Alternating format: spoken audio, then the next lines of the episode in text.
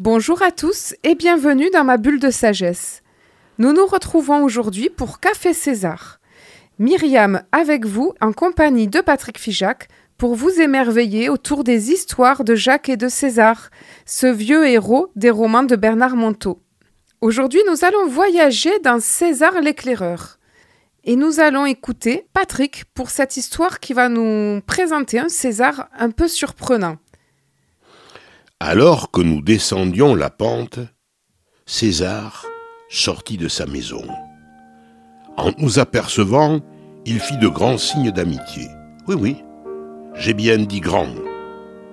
Ça ne lui ressemble pas pourtant. Et ce n'est pas tout. Soudain, il se mit à danser. Impensable, non? Je me suis même arrêté, cherchant à mieux comprendre ce qu'il faisait. Pas de doute il dansait. Main sur les hanches, à petits pas brodés, il nous entonna une sorte de bourrée. Il devait bien siffler, mais nous étions trop loin pour l'entendre. Quand allait-il finir de m'étonner? C'était une nouvelle cuvée, le genre César printanier. J'en étais sûr, il faisait cela pour elle, mais dans quel but, je n'en avais pas la moindre idée. Thérèse fut instantanément conquise. Quant à moi, j'avais mon ami de lui avoir parlé d'un vieil homme sobre et silencieux. Ah vraiment, quel sorcier, séducteur imprévisible, sachant manier les effets comme nul autre. Avec lui, pas besoin de grands moyens. La fête, il sait faire. Un pas de danse, et voilà nos cœurs chavirés.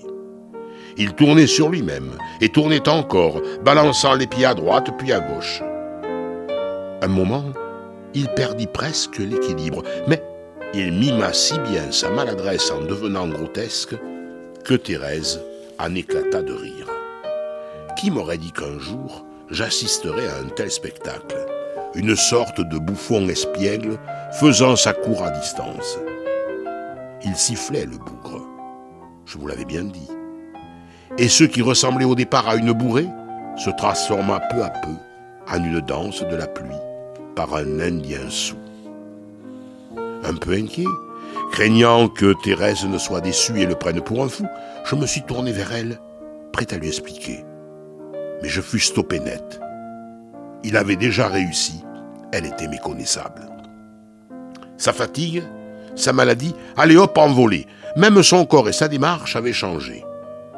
Elle avait du rouge aux joues et les yeux écarquillés.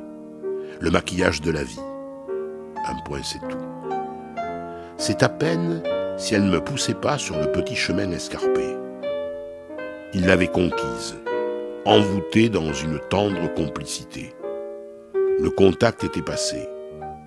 Je retrouvais ma Thérèse, celle de notre période de folie. César continuait de danser, en sifflant de plus en plus faux. Je venais de comprendre le miracle de ses 80 ans maladroits. Elle s'était complètement donnée pour venir, il se donnait complètement pour l'accueillir. Message reçu, cela semblait vouloir dire. Aujourd'hui, quand on me demande si César avait des pouvoirs, je réponds oui, un seul, la contagion. Alors nous nous sommes retrouvés tous les trois, sifflant et dansant. Même les oiseaux se mirent à piailler de concert, au point que le vent n'eut plus son mot à dire. Thérèse était saoule, ça c'est sûr, mais saoule de bonheur. Quelle transformation Décidément, l'ivresse contient une vitamine secrète, comme si soudain tout s'écrivait en majuscules. César chanta en patois, tout en continuant sa danse de l'ours instable. Et Thérèse fredonna pour l'accompagner. J'étais le plus ridicule des trois, assurément. Je me retenais de jouer, empêchant le naturel de s'exprimer. C'est dans ces moments-là que l'on se découvre guindé, étriqué.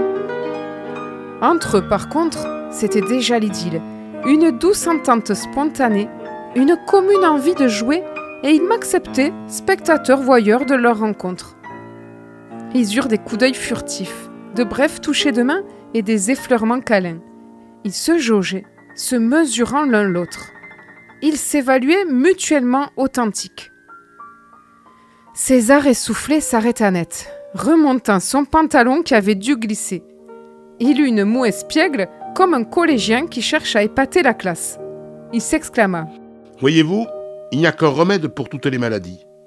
C'est la vie. Matin, midi et soir, la danse de l'ours instable, voilà mon ordonnance. Et voilà, c'était un extrait de César l'éclaireur que j'appellerai bien évidemment la danse de l'ours instable à la page 109 de ce livre.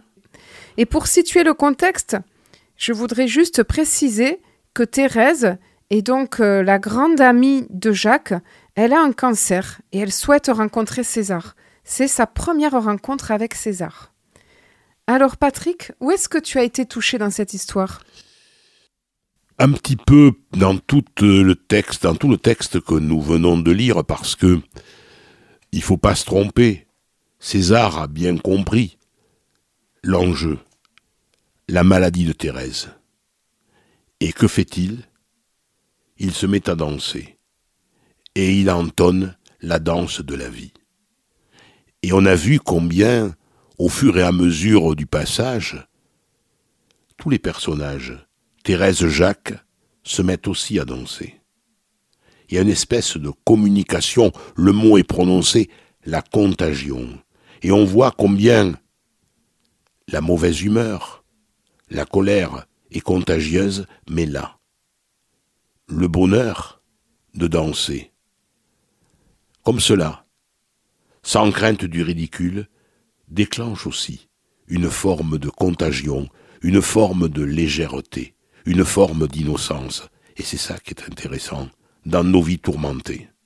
On devrait en prendre, euh, prendre modèle sur ce travail de César, et peut-être nous-mêmes aussi se mettre à danser. Nous verrions peut-être la vie d'une toute autre manière.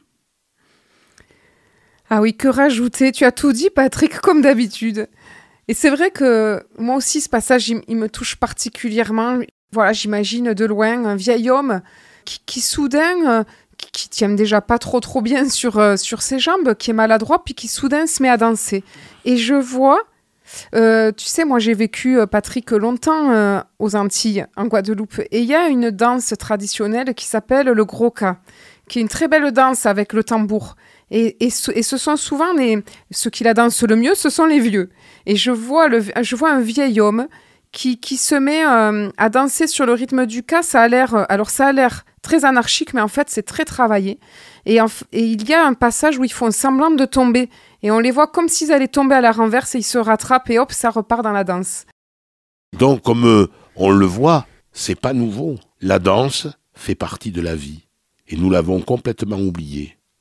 Nous ne dansons que dans des occasions très particulières, au lieu de nous danser comme le fait César lorsqu'on accueille quelqu'un qui n'est pas très en forme et que à qui on a envie de faire plaisir. Oui. Et puis bien sûr, le fait qu'elle soit malade et qu'elle ait un cancer.